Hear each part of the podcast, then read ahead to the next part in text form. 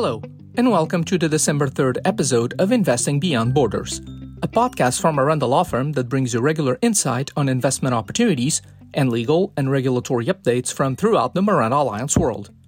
This week, we bring you news on logistics infrastructure in Angola and Mozambique, decarbonization initiatives in Portugal, Gabon, and Angola, a new oil and gas licensing round in Mozambique, a new labor code in Gabon, and other major developments in our jurisdictions.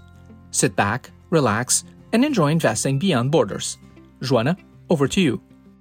We start this week's episode with news from the Intra African Trade Fair, where the African Export Import Bank has pledged to disburse 40 billion US dollars to support intra African trade over the next five years, which is double the amount invested by the bank in the previous five years.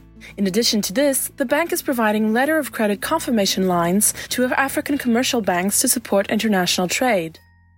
The Portuguese speaking African countries and Timor Leste are streamlining their cooperation with the European Union in the fields of economic and financial governance, the rule of law, and job creation. The national authorizing officers for cooperation with the European Union also expressed willingness to continue and deepen the dialogue of partnerships in public policies, including the blue economy, digitalization, and peace and security.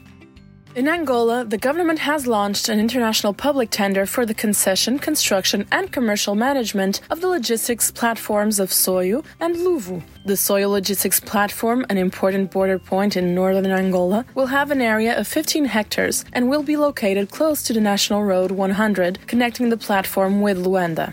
The infrastructure plan, valued at 24 million US dollars, includes the construction of six warehouses, a container park, a parking lot for heavy duty vehicles, repair workshops, a fuel filling station, buildings for administrative services and commercial establishments, and a 25 hectare dry port to be built in the outskirts of Luanda.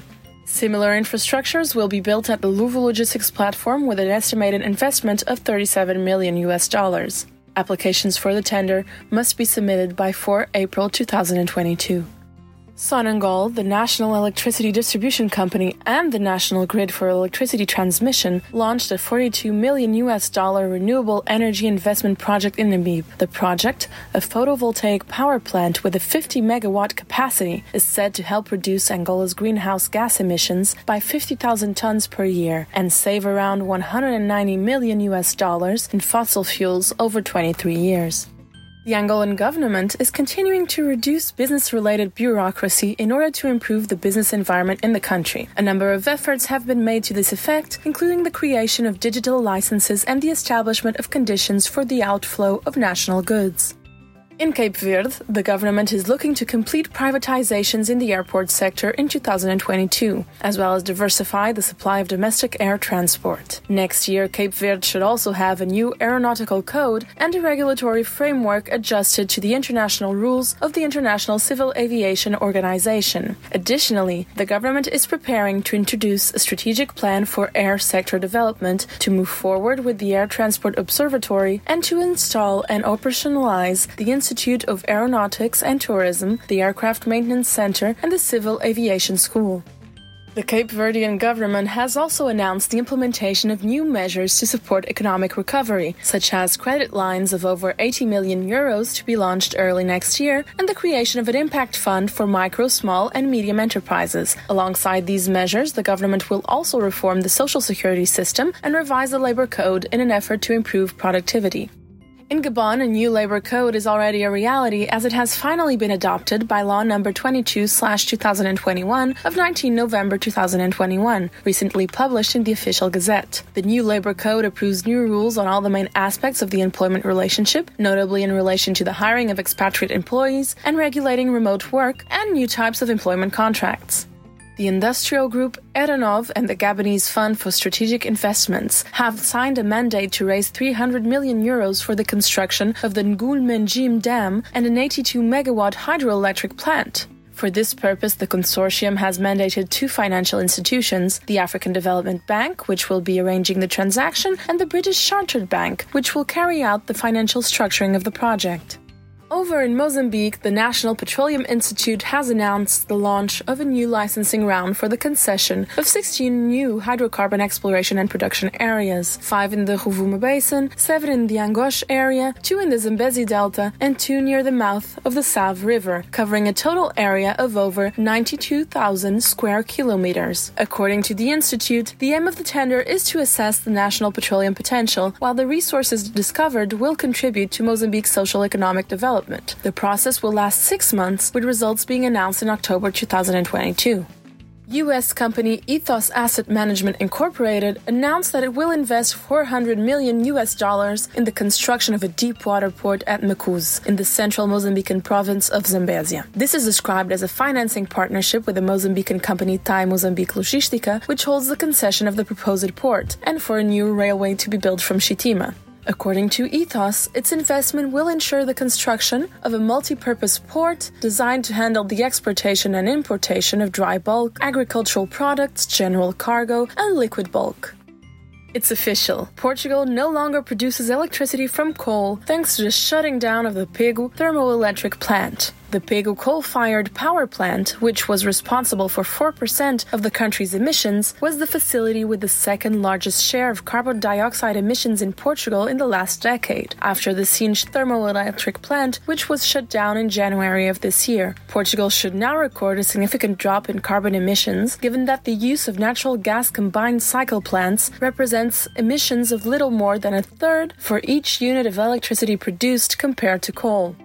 Continuing in the pursuit of clean energy, a new tender for a floating solar power plant has been launched and is expected to generate investment of over 200 million euros. The tender foresees the allocation of more than 360 megawatts in seven reservoirs in Alqueva, Castelo de Bode, Alto Rabagão, Cabril, Vilar Taboaço, Paradela, and Salamonde.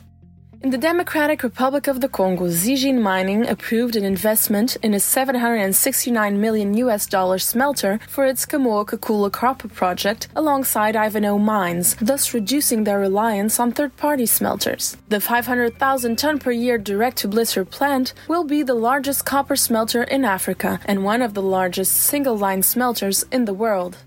São Tomé and Príncipe is getting ready for the first drilling of oil in its exclusive economic zone by Shell. The zone has an area of 129,000 square kilometers divided into 19 blocks. In an effort to revitalize American Senegalese relations, Senegal has signed construction deals with American companies worth 1 billion US dollars. The deals include the construction of a highway connecting Dakar to Saint Louis, as well as the construction of bridges, the improvement of trade corridors with neighboring countries, and the creation of a nationwide communications network for emergency services. Following the launch of the Biostar project earlier this year, Senegal is looking to boost the availability of biofuels for small and medium sized enterprises in sub Saharan Africa's agro industrial sector. The goal of the project is to expand energy access in rural areas by generating energy from residual biomass produced by agribusiness companies. The project involves financing of 12.7 million US dollars from the European Union and French Development Agency and is being implemented in both Senegal and neighboring Burkina Faso. We hope you enjoyed this episode of Investing Beyond Borders. We will be back with you in two weeks' time with more developments in the Miranda Alliance world. Please join us then for more news from the 19 Miranda Alliance jurisdictions. If you have time, also drop by our website or LinkedIn page, where you will find more updates on our activity and legal developments of interest to our clients and followers. This podcast was brought to you by Miranda Law Firm and Miranda Alliance. You can find out more about our worldwide activities and assistance to investors at www.mirandalawfirm.com. This episode was presented by Joana Graça Moura from our Lisbon office and Luis Miranda from the Houston office. Content was developed exclusively for Miranda by the Miranda Alliance podcast team. Technical support is provided by Catarina Moraes from our communications department. All content is subject to copyright and protected by law.